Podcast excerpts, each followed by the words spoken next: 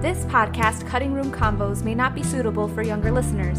In addition to a language advisory, this episode brings up sex, drugs, and conversations of violence. Listener discretion is advised.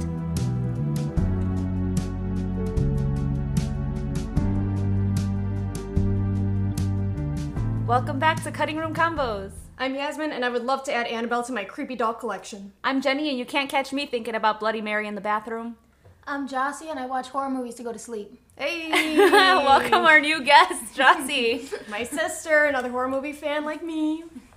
So we decided to have a little overview of all of the Scream movies, and Jossie is here to just let us know anything that we might have missed, and get to talk about our favorite parts throughout all four films, and then we get to see what comes next in Scream 5, or titled Scream, which is going to be very interesting, but we will get to that in a minute. Do you want to tell us a little bit about your horror movie?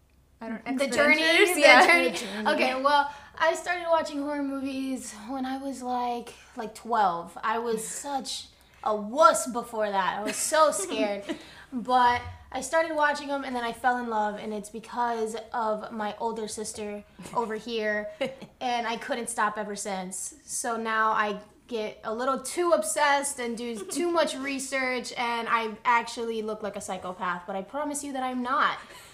So, yeah. No, she's harmless. I can be. Okay, so for the Scream movies, I guess... Well, I'd like to talk about who we thought was the best killer of all of them, so we can go over them. Scream 1, it was the team of Billy Loomis and Stu Macher. Scream 2, it was Mickey Altieri, I'm hoping I pronounced that right, and Mrs. Loomis, Billy Loomis's mother. And then the third movie, it was one killer, Roman Bridger. And then the fourth movie goes back to the team of two killers, Jill Roberts and Charlie Walker. I guess I'll just start out and say that I think the best killer out of all of them would be Billy Loomis. Not just because he was the original, but the kills were the most creative, and I do think that he was the mastermind behind the team between him and Stu. But also because it was the original. I know how much you have a heart for the original. Don't fuck with the original. That's there all you I go. Say. There you go. Start swearing there. Cha-ching. There you go. $5 in the swear jar. I mean, that's my bit. Do you guys agree? Do you think someone is better? I think I have to disagree. Yes. Okay. And I want to say, oh God, I have to say it might be Mrs. Loomis. Just hear me out. Oh. Just hear me out. Okay? Ew. I know. But when you think about it, bitch was under the radar for so fucking long. Okay. She was under the radar. She came out and we were like, who is this bitch? We thought she was some obsessive reporter. Thinking that, we thought she was going to fall in love with Gail Weathers. But no, it turns out that it's Mama Bear coming for revenge, you just didn't expect it. But then when you low-key think about it, it's like, wait a minute. That's true. Okay, she's the one that flew out under the radar throughout the whole movie. Because Billy Loomis and Stu, love them, comedic geniuses, love it. I love Stu. I love Stu. I have one of my favorite lines is from that man in the first movie. I love him. But what line? You hit me with the phone, you dick. That one. I love that one. Or my mom's gonna be so mad at me. Oh my God. I love those. They're so funny. Oh yes. But I mean, at some point throughout the movies, you always think oh, I think Billy's the killer. Oh, I think. Maybe it could be Stu. And even in the second one, they give away Mickey's,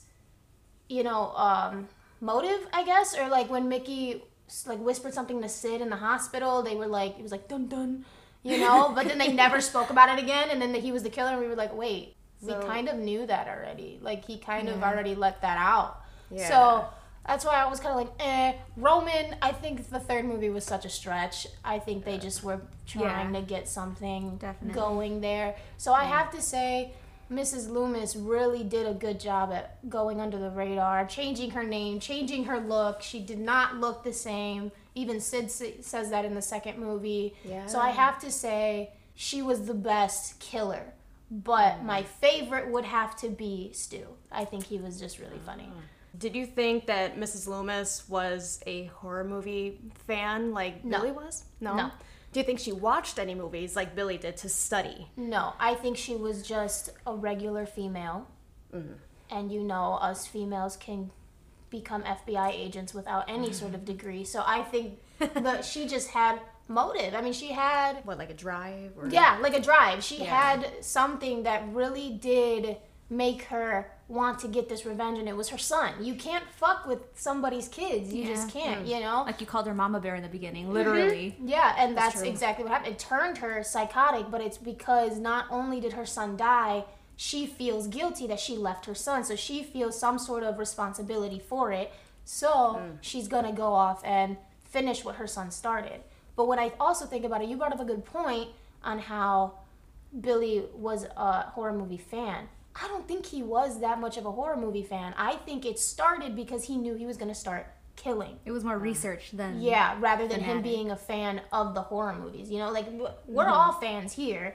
Yeah. But we're not gonna go out to the next door neighbor and start slashing throats. You know what I mean? That's not what we're gonna do. We just love, you know, the movies, and we love the plots. It's always something so different. I think Billy was doing it for research purposes alone. Yeah. Yeah. No, I agree. And then Jenny, did you think anybody? Well, I mean, you know how I'm like kind of new to this, and I don't remember names for shit. But I can't tell you who the best, but we all know that the worst was probably Roman. And you mentioned how it was like such a stretch, and that movie in general had so many characters that like in the beginning it was so hard to keep track of. And it's like there's double characters. Mm-hmm. Yeah. You know. One thing about that movie though that I think I mentioned to you was Gail and then her actress. Oh, Jennifer. Yeah, Gail and Jennifer at the end of the hallway, like the twins. Oh my God. From that one movie. The Shining. Yeah, yeah. Shining. Yes. But yeah, definitely Roman was kind of a stretch. That movie in general was. No offense. No offense if you like the movie, but if you like the movie, then you're not a true horror movie fan, so we need to get on that. It felt like really disconnected, probably even more than Scream 4 in my opinion, because Scream 4 at least they tried, you know, with bringing Sidney back, focusing her back into Woodsboro, and not doing that far-fetched Hollywood crap that they did in the last movie. Yeah. So, yeah, I can agree definitely that Roman Bridger wasn't the best killer. And especially since they suddenly made him the half-brother. That just didn't make sense. That came out of nowhere. Yeah, for real. One thing I want to mention that, like, I don't know when these movies came out, in what order, like how many years apart. Mm-hmm. But maybe it feels like the first one, the second one, fine. The third one was like, we have to keep it going, but we're burnt out on storylines. Like we're doing this for like a stretch. And then when did the fourth one come out? 10 years after the film. It's supposed to be 10 years after the film. Or after the third film, I should say. Yeah, and by that time, I think we mentioned in our last podcast episode that like the horror movie scene changed. You know how like we go through phases, like we are in a vampire phase, and then everyone loves fucking werewolves and zombies. but the gore was the big thing for 4. Yes. So it gave them like a fresh perspective, because you can only recycle the same kind of movie without adding anything fresh and new. So. Mm-hmm. So the first one came out in 96. Yeah. And the second one came out in 97. And you can tell that the storylines and the actual movie is stronger. Mm-hmm. The plot is just so much stronger. It's just built better. And then the third one came out in 2000. Yeah, 2000. Yeah. So I think letting 3 years go by, they were just kind of like, why not? Let's just add it. Let's make it a trilogy. Yeah. And then they tried it. I'll give it to him. I'll give him some sort of props. They tried. They tried because they did bring Randy. They did the VHS thing, which I thought was really clever. Yeah. I did like that. But you could tell that they are just reaching. It felt like a choose-your-own-adventure book. Yeah, exactly. Like, where will we go next? Don't know, and I don't know. And then McDreamy being the detective, I'm sorry. Like, Patrick Dempsey. That... I don't know about all that. It's like they were sort of trying to have a new love interest for Sydney, but like Sydney was not having it, I guess. And it was just like, oh, okay, well, we'll just leave some tension there. That's I wonder how that off-screen off-screen chemistry was too, because I didn't feel it on screen at all. Right, there wasn't anything. Well, the thing with that and what they did not think about clearly is that Sid has been killed. People have been trying to kill this woman since she was in high school. Yeah. Do you think she wants to be in love with anybody? No. The first person that tried to kill her was her boyfriend. And that was like probably her first boyfriend, wasn't it? I guess. I mean, I'm sorry. If my fiance tried to kill me, I'm not falling in love with anybody else in my life. Everybody else can go fuck themselves. I'm sorry. So seriously. They shouldn't have done that. Yeah. I mean, even in the fourth one, she didn't have anybody. And she didn't need anybody. Homegirl is a strong, independent woman. She is one of the best victims in any horror movie franchise. Yes, I agree. Speak the truth. So, no. She is the spitting image of, I don't need a man. Right. They tried, like, too hard to, like, sensitize? Is that the right word? Sensitize or humanize her? Yeah, humanize her.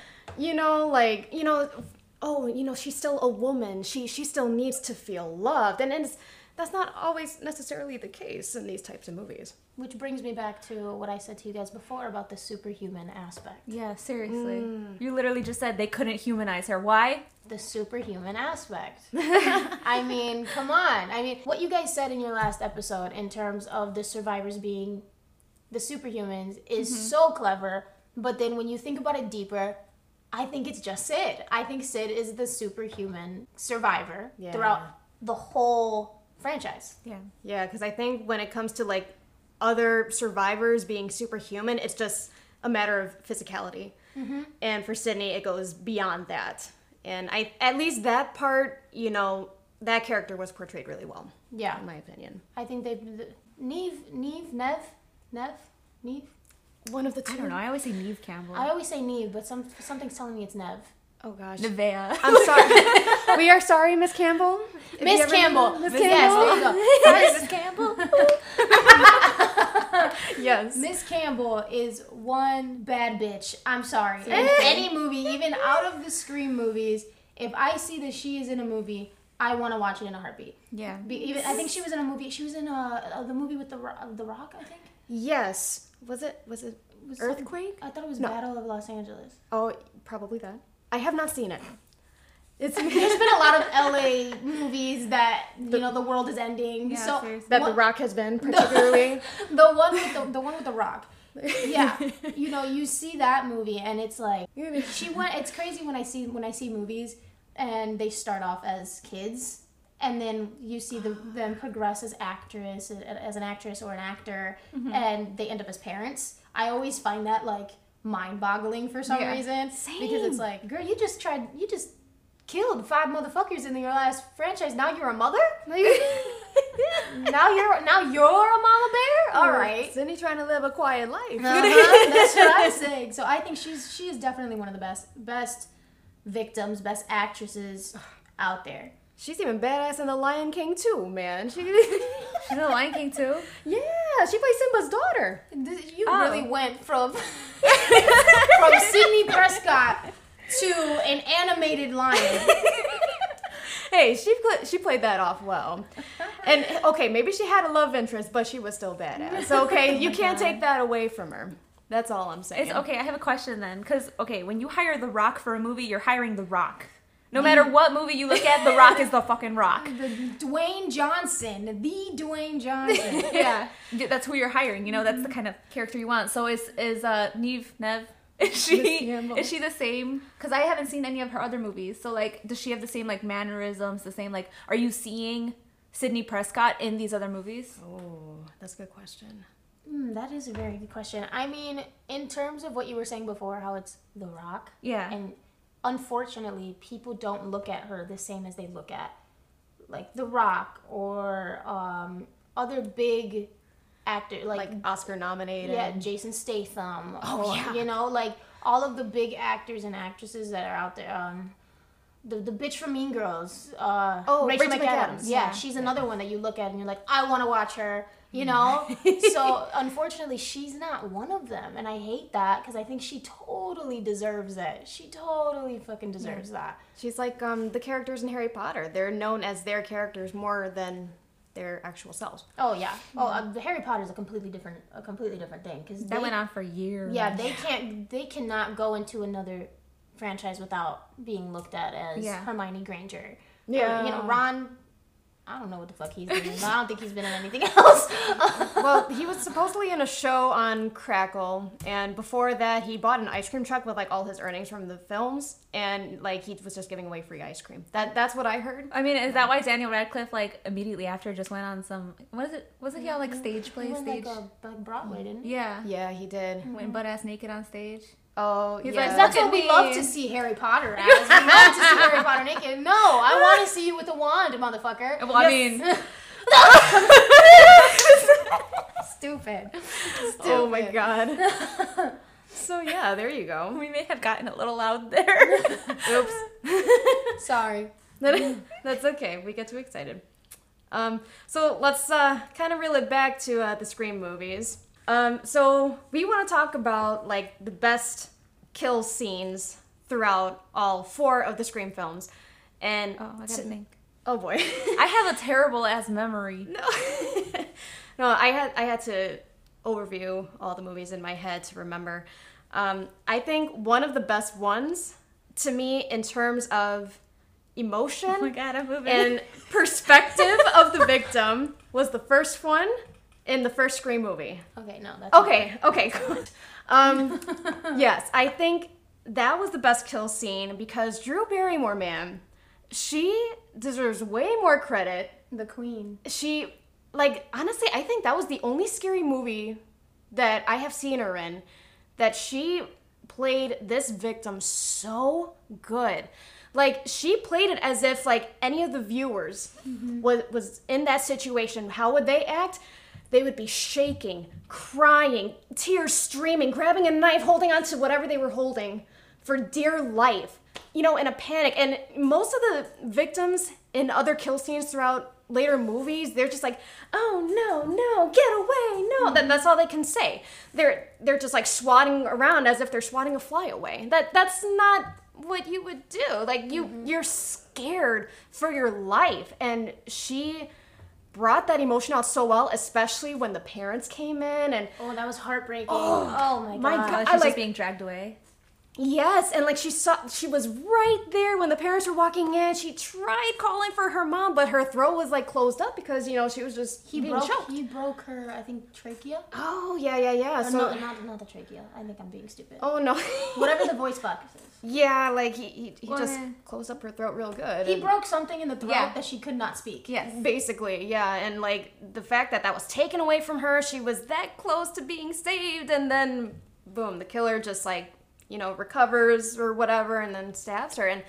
And then, like, when the parents, they see, you know, her body hanging from a tree and the mother is screaming on the top of her lungs, like, screaming the life out of her. It's just, whoa, it is intense. It sends chills down your spine. Seriously. Especially being the first movie and the first kill. Oh. They started off really strong.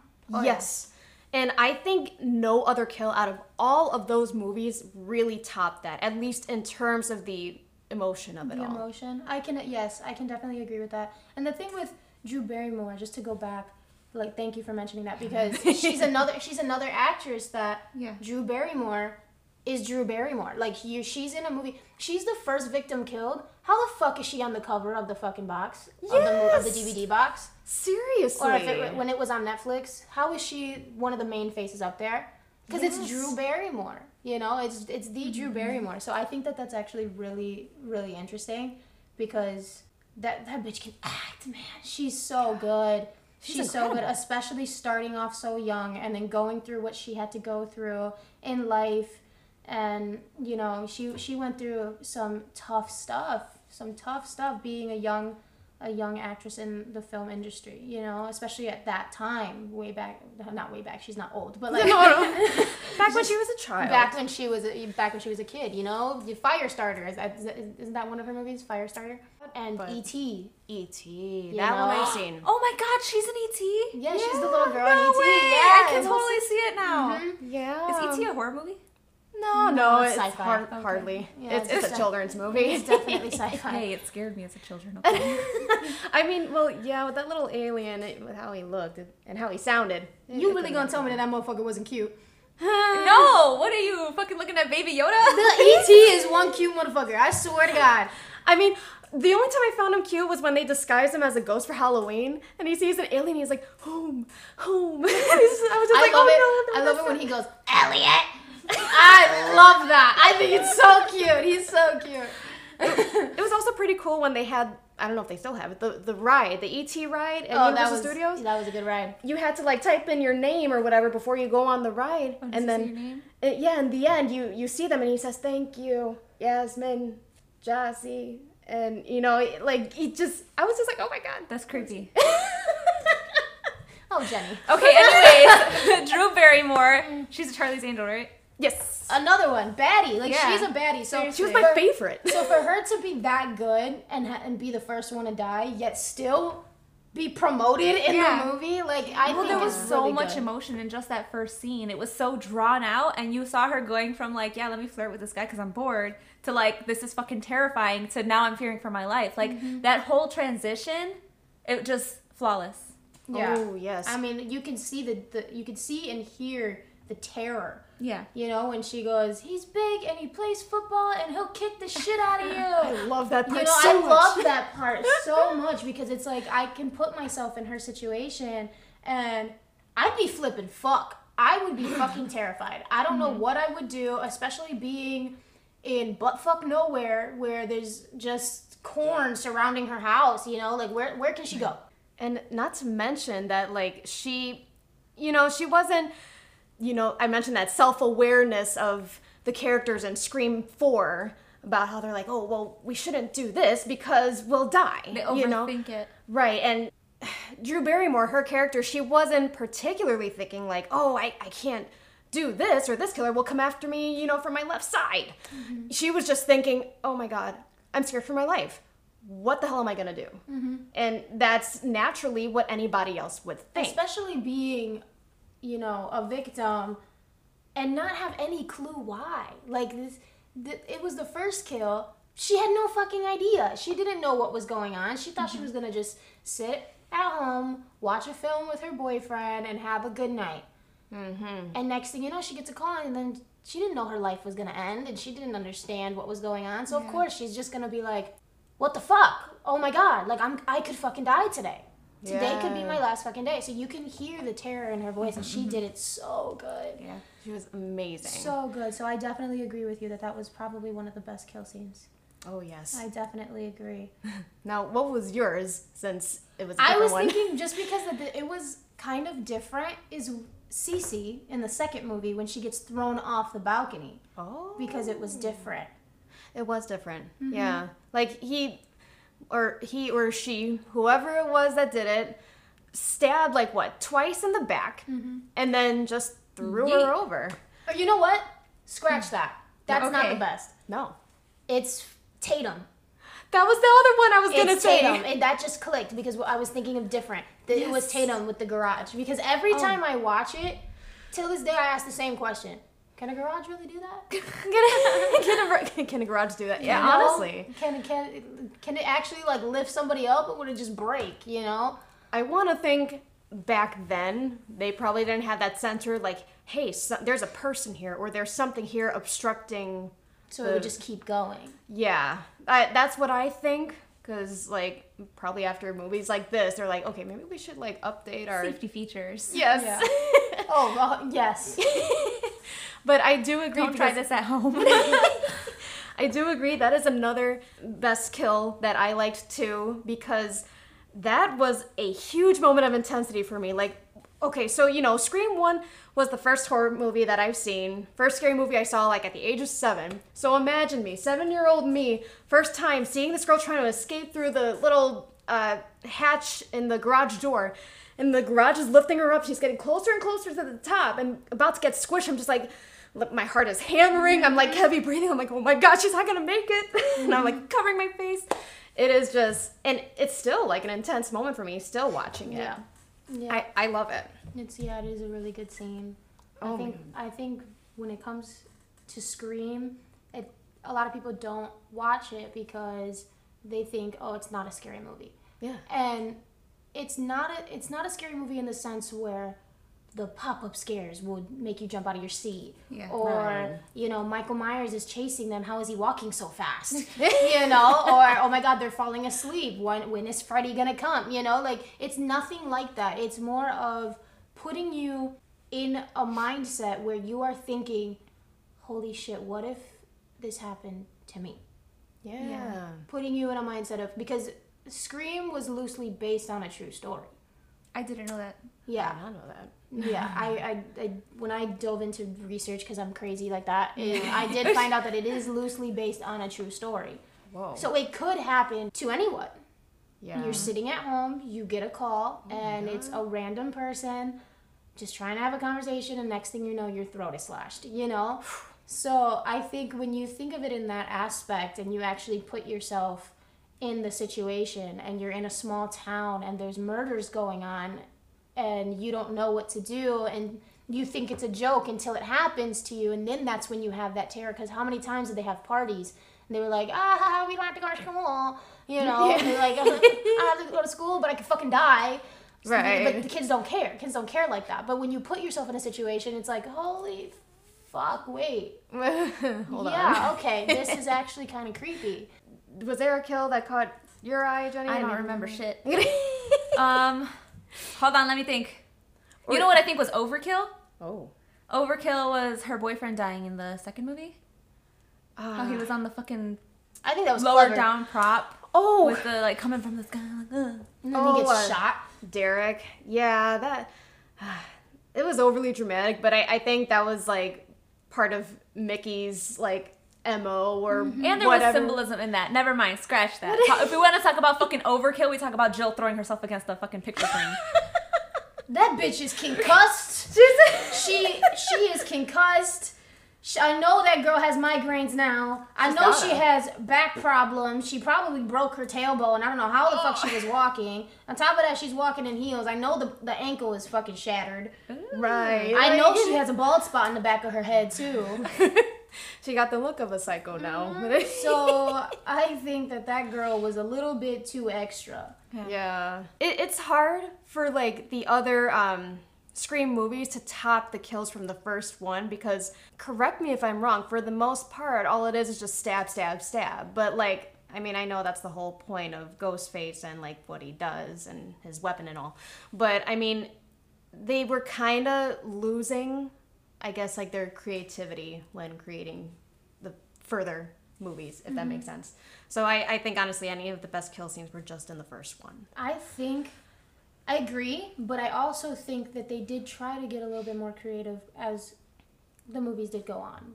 Yeah. I can't agree with that because, I mean, the first one was mostly stab, stab, stab. Yeah. And garage. Yeah. You know? You know? But... in the second one, they brought a gun into it. And then the third one, they had fucking, you know, the minigun in her ankle. And, you know, they had all these guns and different things. And I think that they were really trying to go, or when fucking, because in the second one, when Mickey shot Derek, he shot him in the heart. And they were always shooting in the chest. And anytime that they did use a gun, it was always a headshot. So I think that... in the third one, what they did was brought both of those movies together at the end when Dewey was shooting at the chest. Yeah. And what they did with Mickey, because that's how they did it with Mickey and how they did it with Derek. And then Sid kept screaming, head, head. And then they finally shoot him in the head.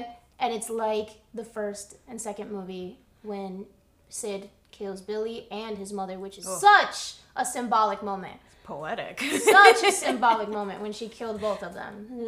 The father's on the next list. So if he is like somehow in the fifth movie, I'd be like, okay, I'm turning it off.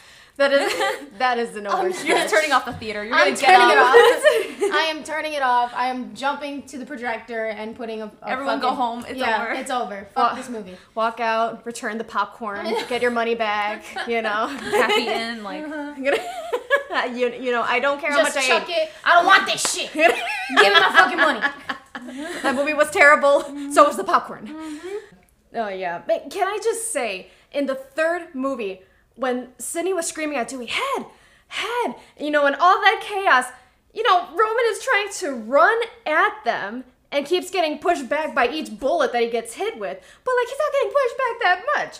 And, like, and there, it feels like a really long time that, like, Sidney keeps saying, head! Shoot him in the head. And he's like, what? Dewey's like, what? Oh, okay. Shoot. Yeah. Like, what? Was Roman running in place that whole time? Like, I'm pretty sure he could have, like, jumped on top of Dewey in that whole time. Don't, like, ballistic vests, like, they protect you from the bullet itself, but the impact, won't it, like, break your ribs and, like, it's still... It can still bruise you. Yeah. I mean, I've never been shot before, but... I'm pretty sure that if you have a bulletproof vest on and you get shot, you still get, like, blown back to the floor. Yeah. I mean, I don't remember what gun he used either, so I like the impact might go down with depending on the gun. I don't know if anybody's ever been shot before, and you know this, hit one of us up. Yeah, seriously. Because that was, I mean, it could you could say that was another superhuman aspect of a killer. That's true. Yeah. Yeah. Science. Equal and opposite force. Bill Nye, hit us up. Yeah.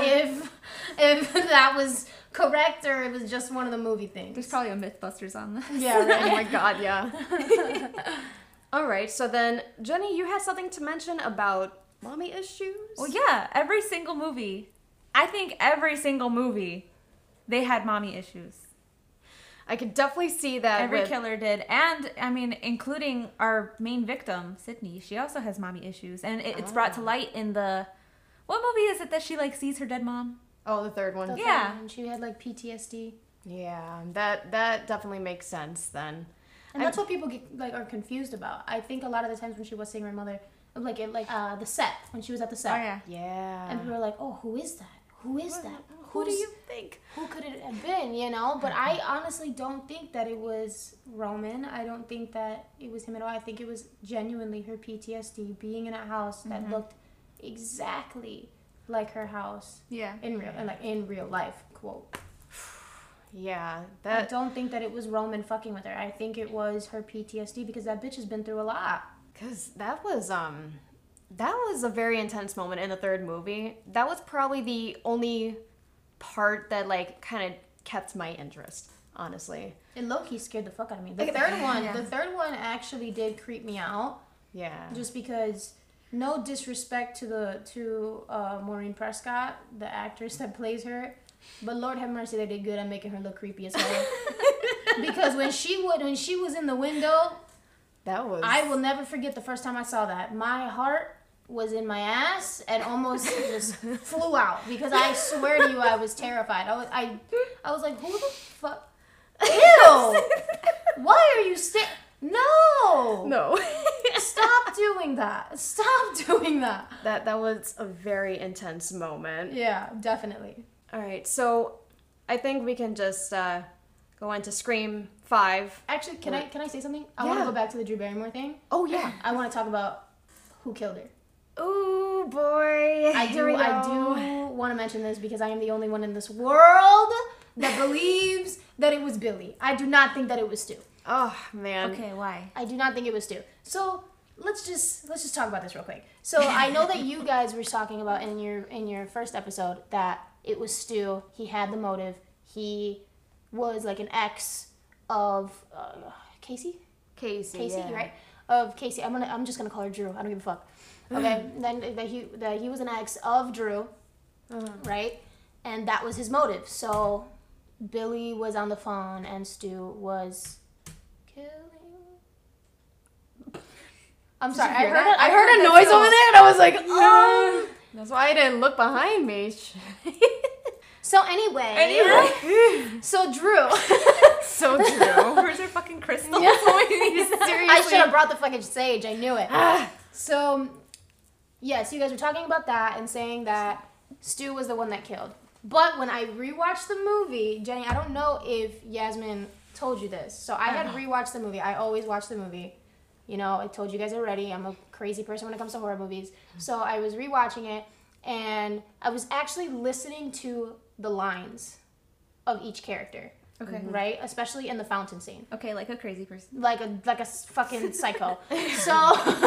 So I was listening to the lines because, guys, I took media studies in high school, okay? So when now when I watch movies, I'm looking at the lighting. I'm looking at the different facial expressions of each one, or the props that they're using. Yeah, to side note, that's how I think you're the one who mentioned that the reporter in that Mrs. Loomis, she's always in the background. She's always there. I never noticed that. She's always there. You know, you'll see her lurking. You'll see her. She's always in. And then all of a sudden she comes up front, but you never notice that she's in the back. Yeah. Yeah. So you just kind of notice when she starts walking.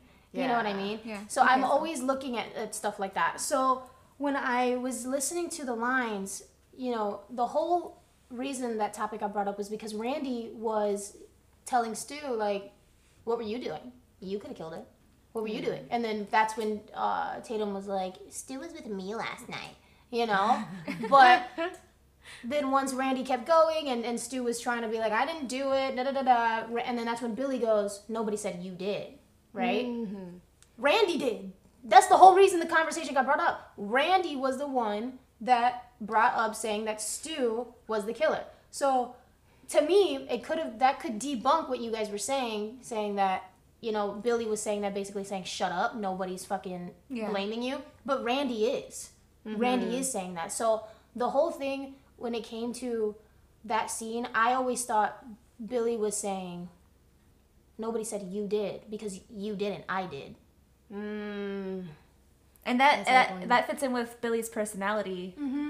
How like, no, you're not going to take fucking credit for my vengeance. So that's why I'm thinking it was Billy that actually did it, because they knew that Stu was an ex. Stu wanted her dead, but didn't want to be the one to kill her. Mm-hmm. Because then that would put Stu in the spotlight of being a prime suspect. That's true. It'd be too easy. So instead of doing that, Billy was the one that did it, because Billy didn't have a reason to, other than, his best friend might have been heartbroken, you know? Yeah. So I think that it was Billy, because if it wasn't, and it was Stu, and it is what you guys are saying, that it was Billy saying, shut up, then the whole scene is like basically sabotage, because Randy was the one that was blaming Stu. Yeah. So you see what I'm saying? I see what you're saying, yeah. When I first figured that out, I freaked out. Because I was like, wait a minute. Wait a fucking minute. Yeah. Because I just agreed with you guys. I was like, you know, I was wrong. I was fucking wrong. But then I heard that and I was like, no. Then the whole scene is sabotage. Then it doesn't make sense anymore, because Randy spent that whole fucking 10 minutes saying, oh, yeah, it could have been you because she dumped you for Steve. You know? That's true. So I think it was Billy, and Billy being like, nobody said you did. So I'm the one that fucking did it. You were just on the phone. Or it even could have been that Stu wasn't actually there. Yeah. It could have been that Stu was actually with Tatum that night, and Billy was the one that did the killing. He was on the phone, and he was doing the work for it, too. Okay. Because you never see, a phone, or, you know, they don't show when they're talking. So it could be that each kill, there wasn't both of them. Mm-hmm. It could be just one person until the party.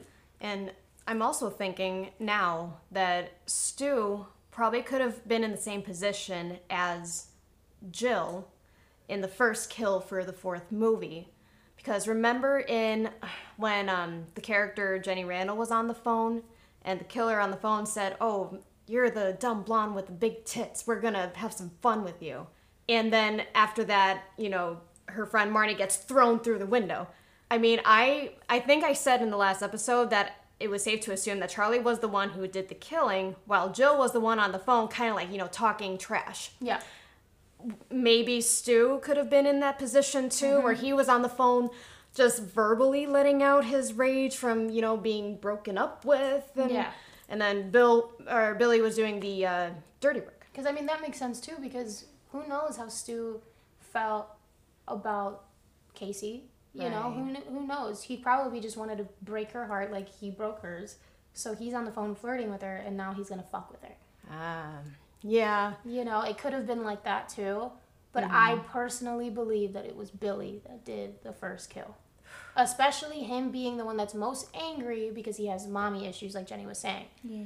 He's the most angry because Maureen Prescott, oh no, you know, she fucked the dad and the mom left. Yeah. You know, so he's pissed off about that. So he killed the mother. He killed Sydney's mother. Mm-hmm. And now he's bringing it back, and he wanted to be the one because he's prideful. He seems like he's a Leo. Leo? He seems, no disrespect to Leos, but very prideful, especially the men. Very prideful, egos through the roof, super arrogant, and it just seems like he's the one that would want to be the first kill. Mm-hmm. Yeah, I agree that he's a Leo. Now, another thing I haven't thought about is that, okay, so he, dated Casey for 2 seconds and then dumped her for Tatum, quote unquote.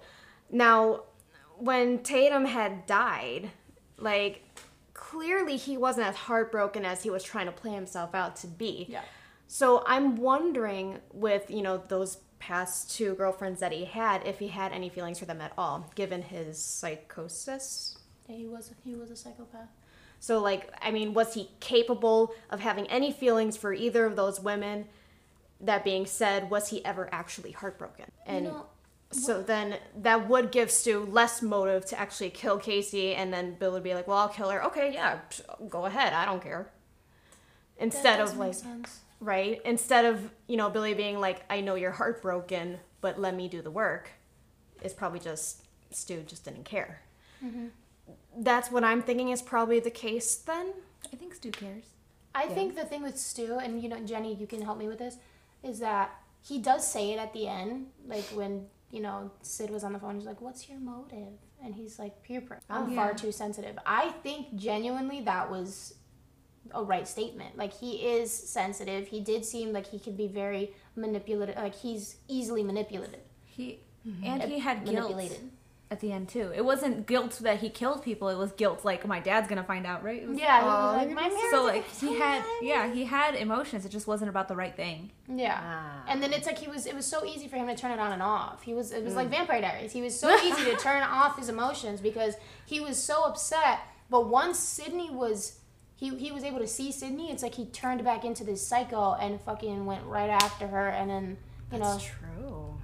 I always had a thing for you, Sid. Ugh. And then she drops the TV on him. God, that was just gross. And she was like, as if.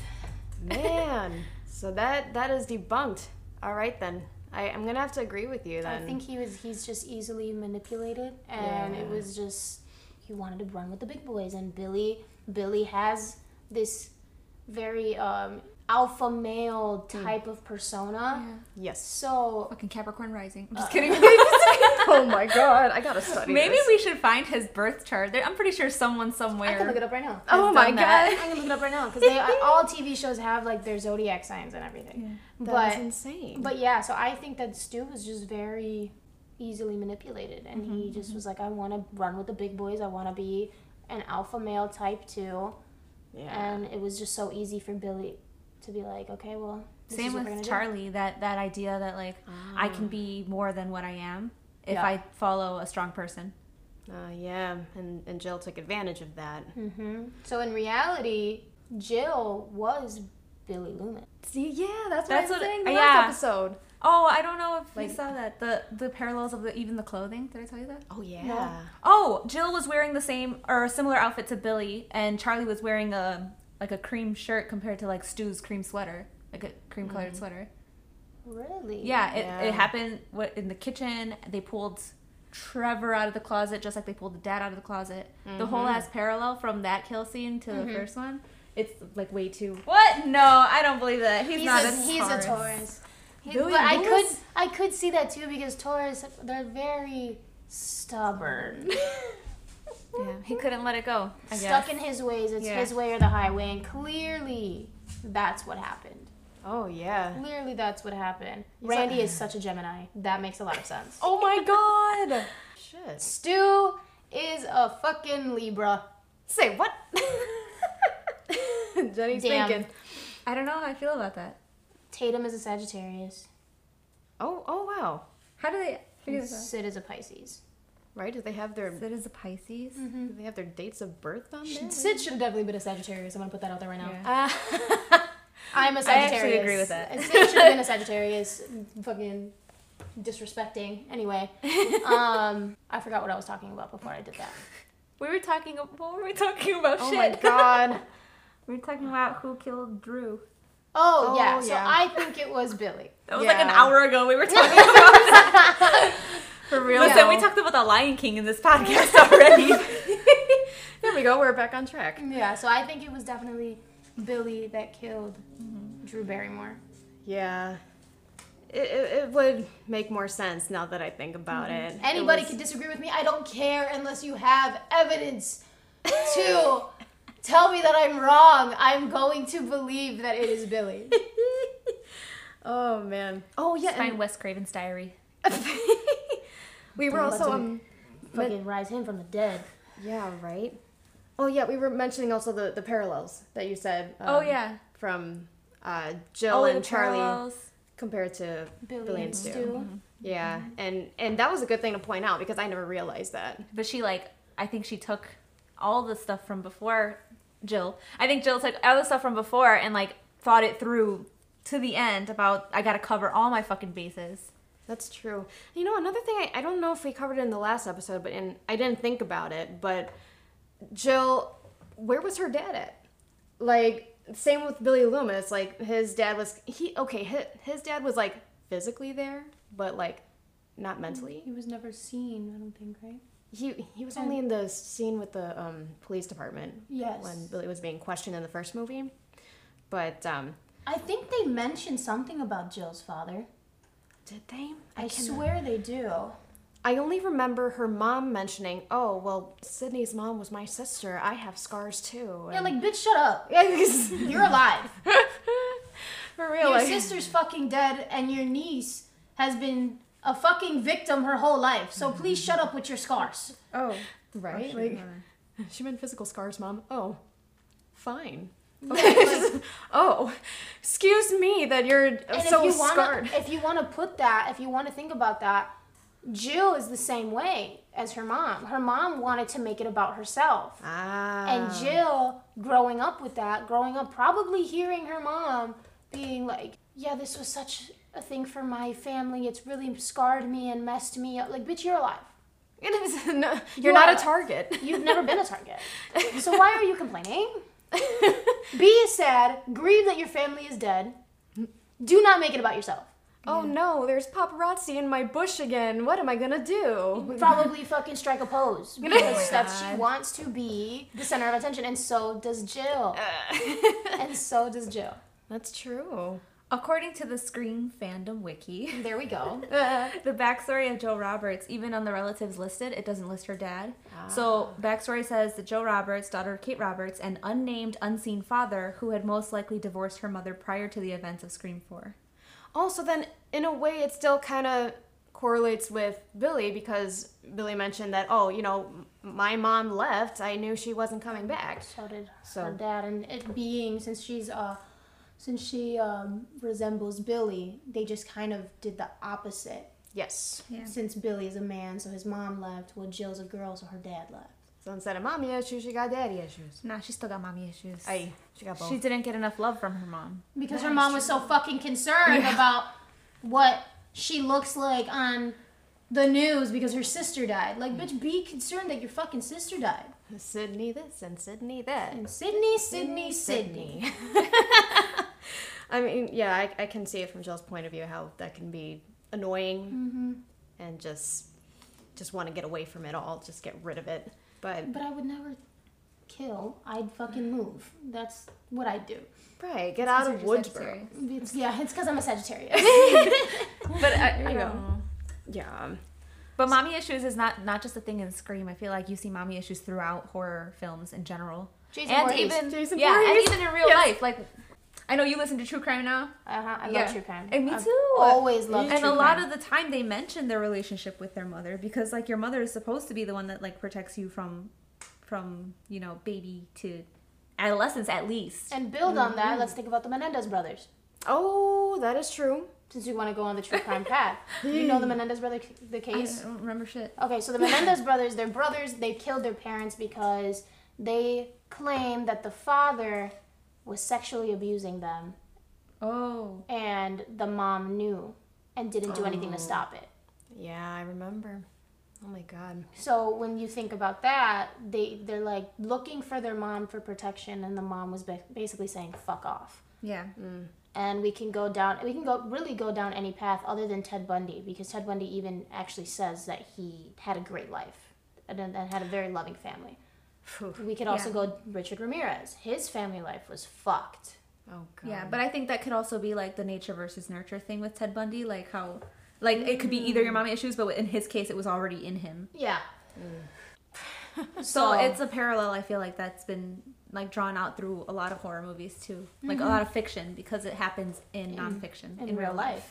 Yeah. And it's the thing with horror movies, they try to make it as real as possible without making it too real. Because if you make it too real, it could be boring. Yeah. Yeah. You know, and that's the entertainment aspect of it. I mean, obviously in real life it matters. I'm not saying that, like, you know, like it's boring. I mean, it's really good. I wouldn't like listen to true crime if it wasn't. Yeah. But in movies, you need that like, you remember when we were in school and you needed to write an essay and it was an attention grabber? Oh yeah. And that's what they need in every movie, but constantly, because how quick, especially for someone like me that's easily entertained but easily bored at the same time, how I can go on my phone and fucking miss the whole movie. Yeah. You know, but movie like Scream, I don't do that, because Scream has that guess who thing to it too, and I love that. So then after all of those 4 Scream movies, Scream 5, or Scream as it is titled, has actually finished filming apparently a few months back. So what on earth can we expect from this based off of at least the last movie, if anything? Because I think right away, since they're not titling it Scream 5, which I can see it as a bit of an overkill.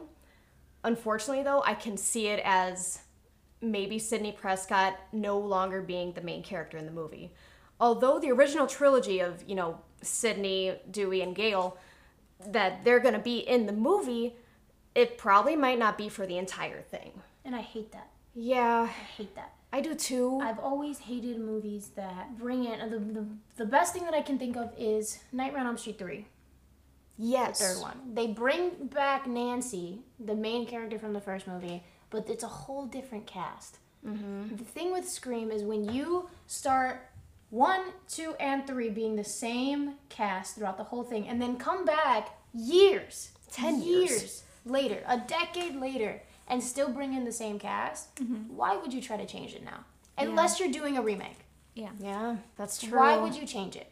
So I think that, it's done filming, so it's not like I can give them pointers, but like right. What I think the movie is going to be, because I'm praying that it's not that, is that Sidney's the killer. Yeah. I mean, I'd rather have that than she end up like, you know, like Nancy or like Jamie Lee Curtis and, the Michael Myers movies where she gets killed off. Oh, I was just gonna ask, which timeline are you talking about? Yeah, the one where she got killed off. Yeah, because if Cindy gets killed off, that's gonna kill this franchise. Like, and that's the moment that I toss the popcorn and I fucking leave. No, I'm being so serious, because I remember, like, now that you brought that up, I remember Halloween Resurrection, first like 10 minutes, Jamie Lee Curtis dies. And I was like, okay, well, what the fuck is going to go on through the rest of the movie? And the rest of the movie sucked. Like, the movie was terrible. I walked out after she got stabbed. Yeah. I remember I put it on and we watched it together. And then next thing I know, I was alone. Yasmin went to her room. Oh, my God. I was in my parents' room. Yasmin went to her room. I was like, what the fuck is this? Yeah. It was terrible. So I'm hoping that they don't do that. They have to be really careful, because they've built us up for... Since we were freaking, how old were we? I wasn't even born yet. You weren't even born yet. Like, they've been building this up with the same cast, the same characters. We know, we're fucking studying it. We're making a podcast about it. Like, we know so much about it that they have to be really careful about the fan base. And if they want to keep them, they have to think about how they're going to use the old characters to continue having the old fan base interested in this new one. Yeah, especially because it is such, like, the first one came out in 96. Yeah. Right? So this is... a millennial franchise. Mm-hmm. Yeah. All the millennials, if they are crazy about Scream, are going to be freaking out. Like, I'm not a millennial. I was a year before the third movie. I was born in 99. So yeah. I mean, I love them because of you. One of us. Yeah. When it comes to this, I am a millennial. So I do think that you're right. They need to be fucking careful. They can't fuck it up because y'all millennials are y'all get a little touchy sometimes with about things. Everything. Yeah, like Disney millennials, Harry Potter millennials. Oh. You can't fuck with any of those things. Y'all they will come at you. Because we like this franchise. Stay true to the original, and if no one is gonna stay true to the original that we had grown up with, that we have always known, we're gonna be severely upset. Yeah, and I don't think that they will. I don't think that they will because of the last line in Scream 4. Oh, don't fuck with the original. You really think that they're gonna actually come back and fuck with the original? I think that they will be really stupid, and people are gonna call them out on their shit, and box office stuff is gonna go down. What if they do try to cater to the new generation? What if they're like, fuck all these millennials, we're gonna try to take that as a base and make a whole ass new, movie franchise. Like kind of what they did with Halloween? Yes. That's what I've never seen any of the Halloween movies. So. She has. I didn't start watching horror movies until I met her in college. We got some work. The only horror movie I had seen before, if you even call it a horror movie, was Child's Play. Oh yeah, my heart just kind of shattered. No, I'm sorry. At Halloween, I'm a crackhead when it comes to the Halloween timelines. So and that's not the first time she's told me that she hasn't seen Halloween. So every time I hear it, I like feel a piece falling off. No, just because I just love the different timelines. But, okay, let me see. But yeah, so kind of like what they did, how they might say fuck all of the movies and start something new, but I still do not think that is smart. I don't think so either. And it just sucks, especially because most of the times beyond Sidney Prescott's story throughout all the films, they focused on, the bad guy trying to remake some sort of movie, no matter how that was. Yeah. In the end, it was always about trying to remake a movie. And I think this time they're going beyond, the characters and saying, this is the remake. What are you going to do about it? Yeah. What is Sydney going to do about it? How are they going to overcome this time? You know what I mean? That's the new director, Matt Bettinelli-Olpin. What is he? What is he has done? Oh, Ready or Not was a good movie. Oh, okay. Ready or Not, Devil's Due, Southbound. After that, I don't think anything else is good. I think he got lucky with Ready or Not. So, and he did. It showed Scream, the series, I'm guessing. No, 2022. No, that's the new movie. Oh, no. Okay, I misread. Okay, but Loki, the Scream series was pretty decent until the last one. That was the third? I'm not 100%. There was a new cast. Oh, okay, because I didn't watch until, after... I only saw the first two seasons. Yeah, the last season is a completely different cast. And I couldn't watch it. Nah. When it's a different cast, I just get turned off so easily. And I'm like... Because it's like you build... relationships with these characters. You do. And to completely change it up, some people may like it, but most people are going to be like, come on, man. Mm-mm. I know there's probably not much more they can do, yeah. But that's why I'm thinking Sydney could be the killer. I mean, PTSD is a thing, and since they do such a good job with like realism in these movies that they could make it seem like, okay, she developed multiple personality disorder, and part of her is a killer, and she doesn't really know because it's a different, it's someone different. You know what I mean? So that's I true. Feel like it could be something having to do with that, and plus she was isolated. What happened in The Shining?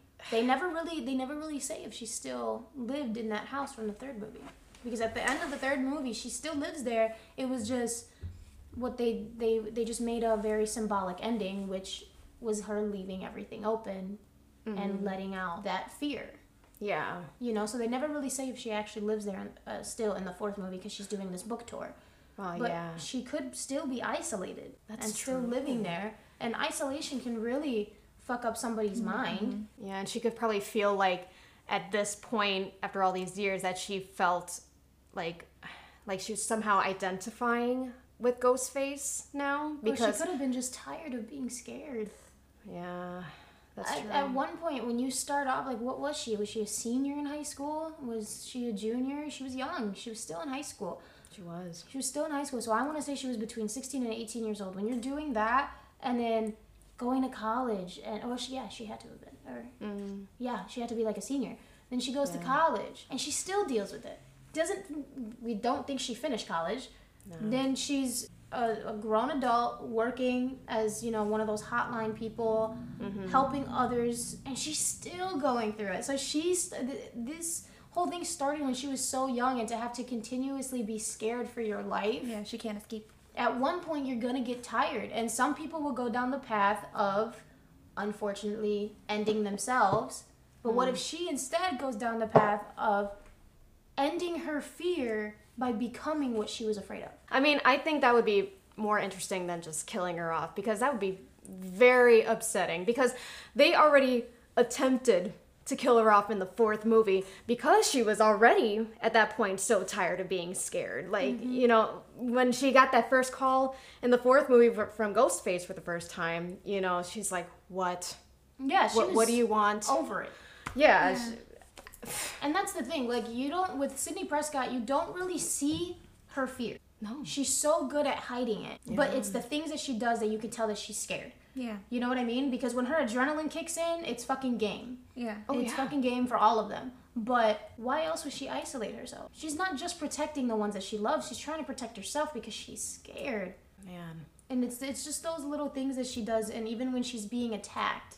And by the fourth movie, she was very tired of it, which is why she kept saying, like, what do you want? Just come for me. Yeah. Just come for me already. This isn't a movie. You know, and she yeah. kept saying stuff, and, like, in her brain, she was like, I've killed four or five of you motherfuckers already. Bring it on. So come on. You know, I'll kill you too. And what if that gets in her head? Yeah. I've killed all these killers. I could be one of them too. To kill whoever could be Ghostface this time, right? Or I think she's just gonna kill. Yeah. I feel like I mentioned in a note a while back that, like, the theme of the first couple ones is, like, the quote, you have nothing to fear but fear itself. Mm-hmm. Mm-hmm. And, like, when we get to the second movie and she's, like, suspecting her own boyfriend, she's scared of everyone, like, she doesn't want to trust anybody. Mm-hmm. And I feel like as it goes along, like, she just kind of says, you know what, fuck this. Like, I'm not scared anymore. Mm-hmm. Like, this is just my new normal. Mm-hmm. Mm. And that could be what fucks her up is like kind of pushing the fear to the back of her mind to the point where she no longer has empathy. Yeah. Or it could also be she's so used to that fear. She's so used to having that adrenaline rush of being scared for her life that when she finally doesn't have to deal with it anymore... Okay, her cousin, gone, you know, done. Brother, done. Boyfriend, done. Yeah. Boyfriend's mother, done. You know, so she finally gets to live this normal life but doesn't know what to do with it. So she creates her own fear, and instead of being scared of somebody, she's scared of herself because she's so used to that fear and it's her comfort zone. Mm-hmm. That she sticks to it, but now she's like, okay, I went through this, fuck everybody in the world, I'm gonna do this to you guys now, since I had to go through it. Yeah. You know, she could turn into a completely psychotic bitch, and sorry, but rightfully so, that girl's been through hell and back. I'm sorry, if she doesn't turn crazy, then she really is superhuman, because...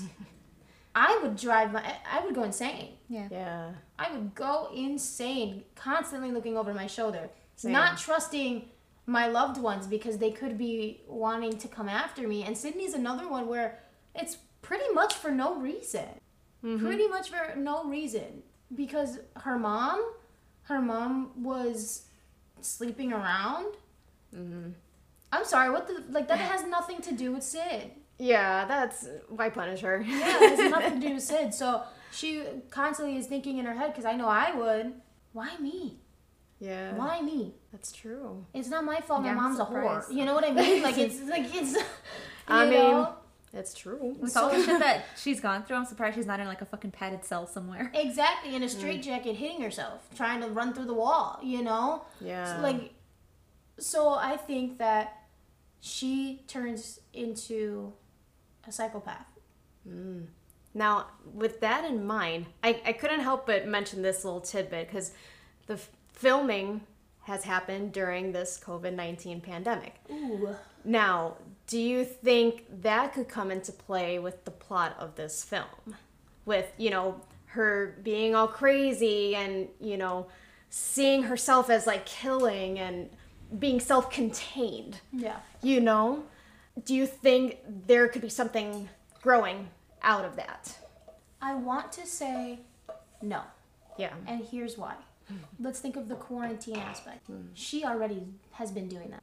That's true. She's already been doing her quarantine because she wants to stay away from everybody. She already did the isolation because of the quarantine. You know what I mean? So I think that it was already played, and I feel like if they add that pandemic thing, it might destroy the film more than benefit it. Too many bases to cover with that. And I feel like the Scream movies, it's all internalized issues. Like everything is just like, this is my own issue. Like, I need to get revenge for my mom, or I need to, you know, be the center of attention. I. So like, to bring in a pandemic to it, that's about everybody. Mm-hmm. Yeah, so that'd be way too many bases to cover. The movie would be longer than the Titanic. And I'm sorry, we don't need that. We really do not need that in our life. That's true. Yeah. So then what about the technology aspect of it? Because, again, this is another 10 years from the last movie. So obviously there have been more, I guess, upgrades. There's the iPhone 15. iPhone 15. There you go. That is what they were going to be using. Or the Paraphone. The Paraphone. Oh, that'd be great. Or, you know, have Ghostface on TikTok flossing or something. You know? There you go. I mean, who knows what he's going to do next using that technology? Like, he definitely has it a lot easier. Yeah. I mean, a lot easier in the sense of the technology, but a lot harder because not only technology with everybody's daily life is going up, but the technology in the law enforcement is also going up. So true. I think what in technology, instead of it being cell phones or Zoom calls, or you know what I mean, I think it might be the technology of the law enforcement. So we might see Ghostface do a bunch of different things to make sure that he doesn't have hair follicles or eyelashes or skin particles. Yeah. You know, I have a follow-up on that then, which we didn't really mention. And you've mentioned before when we talk about the Scream 5 movie is Dewey being the possible killer. Uh-huh. And he is in law enforcement. And you bring up technology, you know, moving forward in law enforcement. Mm. And he would have all the ins and outs of that because he is a cop. That's true. A sheriff. And I'll say it again. He could be a possible suspect. Yeah. I'll probably be wrong again for the fifth time in a row, but I will still stand by it. But remember way back when the fourth one came out and there was like a teaser thinking that the fifth one was going to come out? Yes. And they said Kirby. Yeah. And me and you talked about it and you were like, Kirby died. And I was like, but she didn't. Mm-mm. No, they didn't wait to the end of the scene to show her just stop moving and just bleed out. Now, correct me if I'm wrong. Did we ever see Stu stop moving after the TV fell on him? He did stop. Did he? Because I heard Stu might make a comeback. Oh, I heard that. I did. I heard that too. Oh. I heard Stu might make a comeback. But then if he does, I mean, that really comes into play with the whole, you know, his feelings, you know, like his want for revenge then. Like, well, what if he's in prison?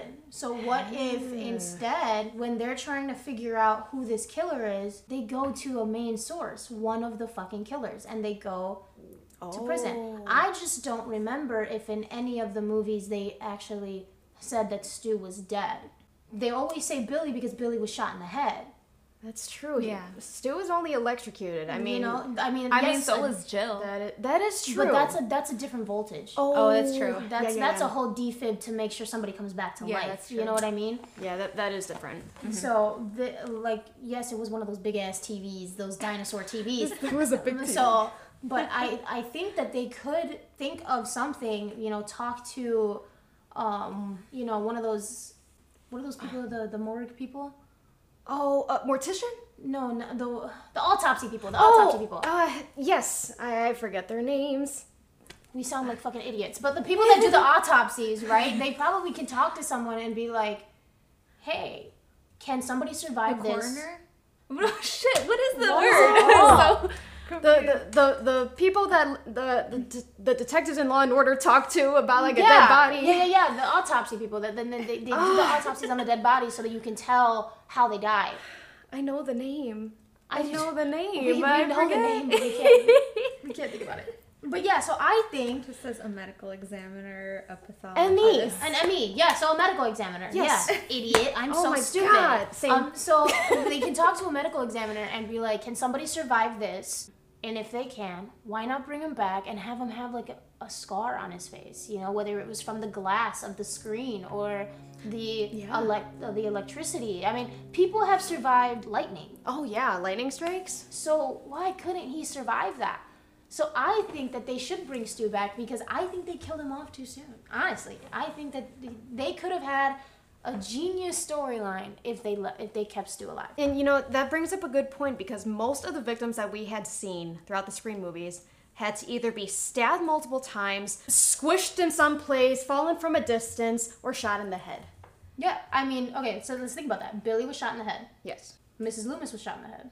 Mm-hmm. Mickey was just shot 1,000 times. He was, yeah. But he didn't have fucking Swiss cheese. He didn't have a vest. No, he did not. He did not have a vest. Roman shot and then also shot in the head.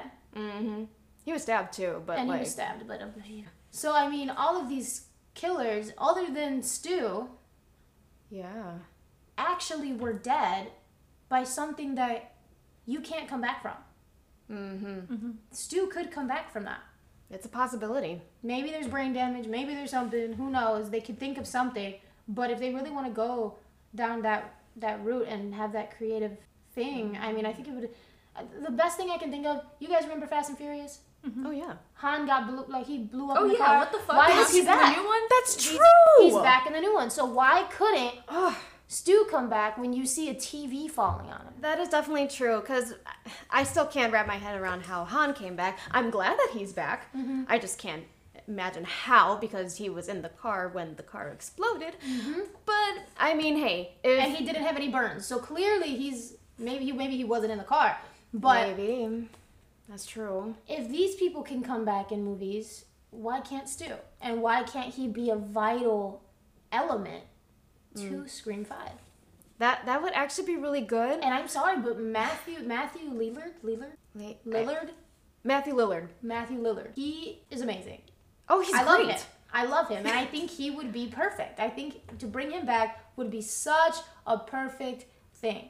And it's not like an overstretch, yeah, in my opinion. And I think maybe this is an overstretch, but maybe it could better save the franchise, maybe. Because if to bring an old bad guy back into the Scream franchise, that's big. I think I would cry. Like, I honestly think I would shed a tear, crying if I see Stu come back. Because it could be that Dewey never told Sidney that Stu was alive. Yeah. They could have kept that from the press and kept him dead. That's true. And then that way Sid didn't have to be scared. Maybe that was Dewey trying to save Sid. Yeah, I can see that. He cares. I mean, he showed up to her college. Yeah, he kept her from the information about, you know, her mother's past in the third movie. So there's that too. So, I mean, it fits. I think that they could do something really good if this director... put in the work. I think this movie can be really good, but they can't go down the normal, you know, not remake, but the normal path that when you bring a movie back after so many years that you're just going to kill off all the old people, and not old people, like the previous people and bring in new characters. I'm sorry, but I don't think that anybody can top Sidney Prescott. I don't think something. Ooh. Hayden Panettiere. Hayden. Oh, yeah, Hayden Panettiere. Mm-hmm. Yeah. Not even her. She's amazing, but not even her. No, not at all. And she might not even be back in the movie. But I'm just saying that because of the first teaser when I was like, when did Scream 4 come out? Oh, 2011. So when I was like 12, when the teaser came out. Yeah, that was a bit of a stretch too. You know, and I was like, that could be something, because she was a crazy person for serial killers. So if she is in it, what if she helps Sidney? Ooh, that's another if. Oh God. What you got? Hello, Jenny? I've been just Google searching the ends of the earth for Stu. Oh my God. And apparently they spotted him in Scream 2 in the background of one of the scenes. Oh yeah. Apparently he was visiting the set or something. Yeah, he's blonde in the background of it. He was just saying hi. I'm showing her a picture for people who can't see. You know who that looks like? Have you ever seen Austin and Ally? Yeah. Oh my God. He looks like that dude. So I don't know what source this is from, but apparently, you remember how I told you that there was multiple scripts? Yes. For a lot of the Scream movies, so that people wouldn't be spoiled by the ending, even the actors. Yeah. One of the alternate script had Stu as the killer in Scream 3. Oh, snap. So why not bring him back? So why not? Yeah. I think it'd be so good. I think it would be really, really good if they brought Stu back. And I was watching one of those panels that they did, and it was, you know, they were older and like adults. It wasn't way back when the movie came out. Yeah. And Stu was there. He was there and he was answering questions, and you know, people have said like, why not bring Stu back? And he was like, you could, why not? I'd love to come back. He was like, I was pissed when I was killed off in the first fucking movie. Oh, I mean, no. I'd be fucking irritated too, because look at how well the movies did. Yeah. The movies did so good, and for Shaggy to get killed off on the first film, I'm telling you, you know? So I feel like they could bring him back. I think that is the best route, honestly. And he's such a good actor. I love him. And what's the new director's name again? I forgot. Seems like a young dude, too. Yeah, and like, I'm sure he's probably, you know, studied Wes Craven's films and his, what do you call it? Like the way he would work with his films, his mannerisms. And I really hope that he fills those shoes. I'm hoping that he's not that, like, that dude that's like, I'm going to make it my own and I'm going to do whatever I want with it. Yeah. Like, yes, do what you want. Make it your own.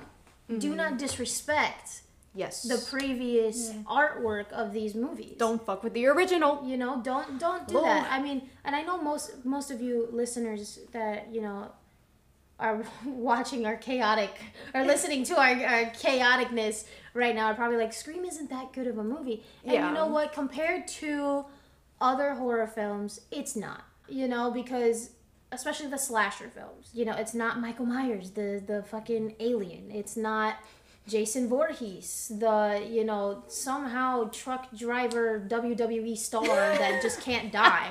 You know, it's not like that. It's normal, crazy people. Yeah. It's normal, crazy people. And I know that a lot of people are like, it's not, that's why it's not good. Yeah. Because of the realism.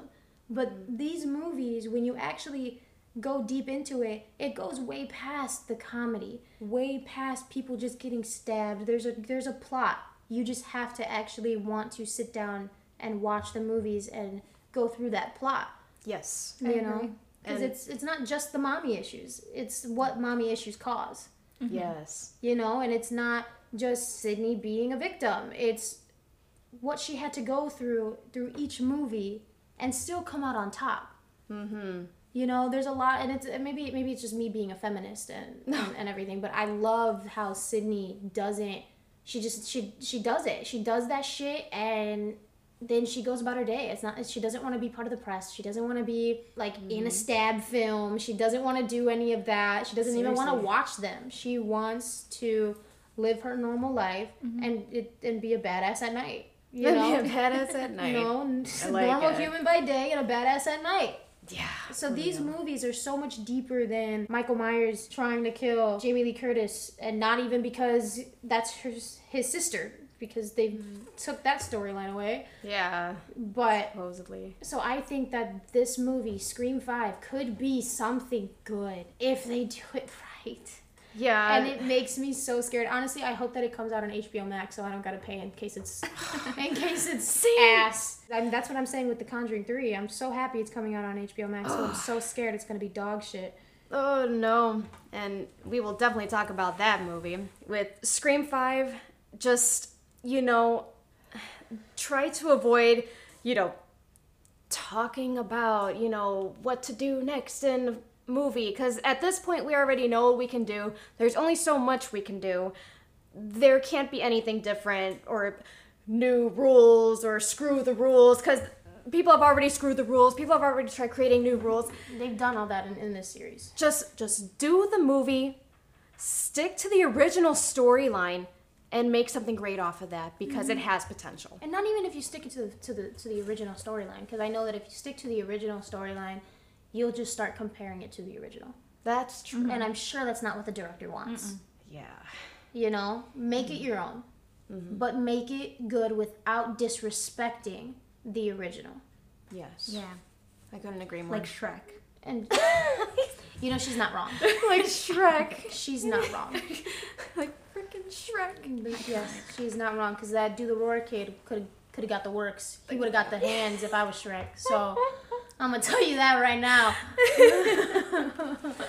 Oh yes. So hopefully this movie will come out really good and complete the Scream franchise. I think after this one it's done. I don't think that they should do anything else with it, because if it's good, leave it. And I hope that they didn't make like a sort of 10-year or like 5-movie contract or something where they're gonna try to create more after the 5th one, because then it's just gonna go downhill. Mm-hmm. It's gonna turn into garbage. It always happens. It's gonna turn into a spy movie like Pitch Perfect and Fast and Furious. Yeah. It's what. Hopefully Scream doesn't do that. Hopefully Scream doesn't fuck it up to the point where they have to basically pick up the pieces and fix it by making it worse. Yes. So I think I'm super excited for this movie. Oh, same. I'm so excited for it. I can't wait for it to come out.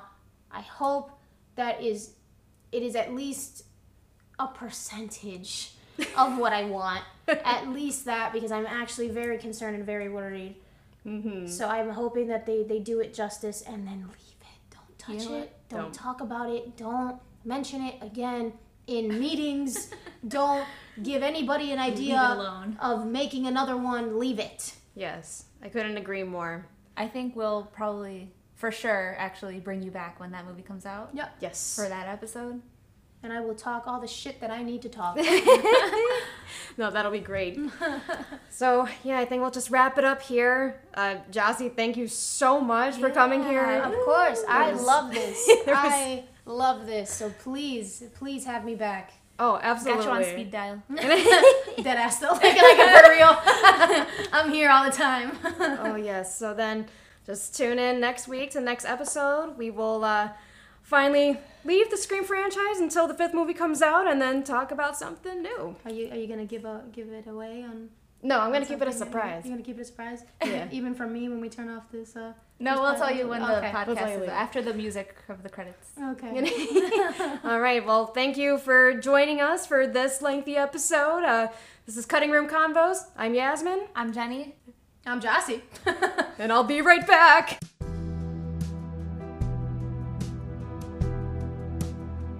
Cutting Room Convos was recorded at our home studio.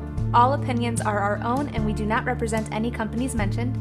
This episode was about the Scream franchise, directed by Wes Craven. Our music is titled Creepy Places at Night by Caffeine Creek Band. Don't forget to follow us on Twitter @ConvosRoom and like our page on Facebook. Hope you enjoyed.